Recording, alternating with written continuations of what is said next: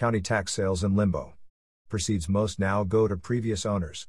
The decades old ability of New York counties to keep money from the auction of tax delinquent properties is in limbo after a U.S. Supreme Court decision last year in a Minnesota case found that the previous owners are entitled to the proceeds.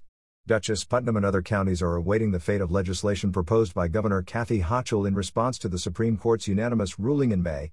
The court found that, although Hennepin County had the right to sell for $40,000 a house it took title to for $15,000 in unpaid taxes, keeping the extra $25,000 violated the takings clause in the Fifth Amendment.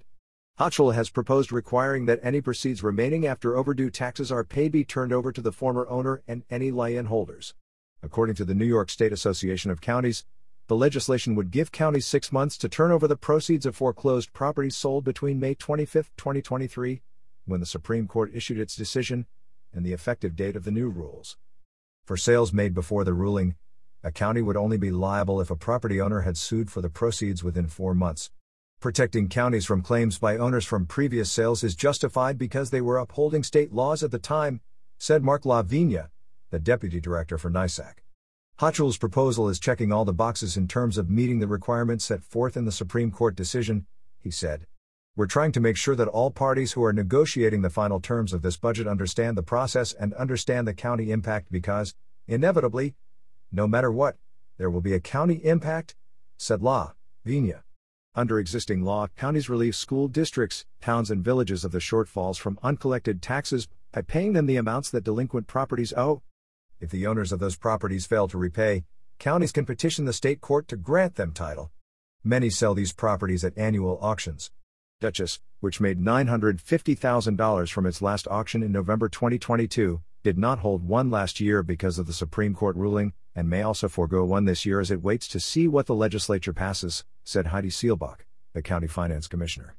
Absolute Auctions and Realty facilitated the 2022 auction, which included 46 vacant properties and six single family homes. One home, a four bedroom, two bath residence on two acres in Beekman with $5,550 in unpaid school taxes, sold for $165,000, less than half its market value. A Cape Cod in East Fishkill with four bedrooms and one bath sold for $161,000 after being foreclosed on for $3,072 in unpaid school taxes. Putnam has not held an auction since 2020 in the wake of a pandemic inspired moratorium on foreclosures that lasted until January 2022. And now the Supreme Court's ruling, said Christopher Formisano, a county representative. Michael Lewis, Putnam's finance commissioner, is seeking title to 38 properties the county began foreclosure proceedings against in April 2023, a month before the Supreme Court ruling. None of those properties is in Philipstown, but the county acquired title in August to six vacant properties in the town. Beacon, which makes its school district whole, usually reaches repayment agreements with property owners who owe taxes, said City Administrator Chris White. The city forecloses on a small number of properties, he said.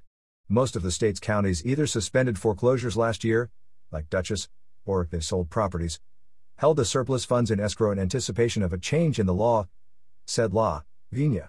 Some of them were in the process already of doing a foreclosure, so they just completed the foreclosure, he said.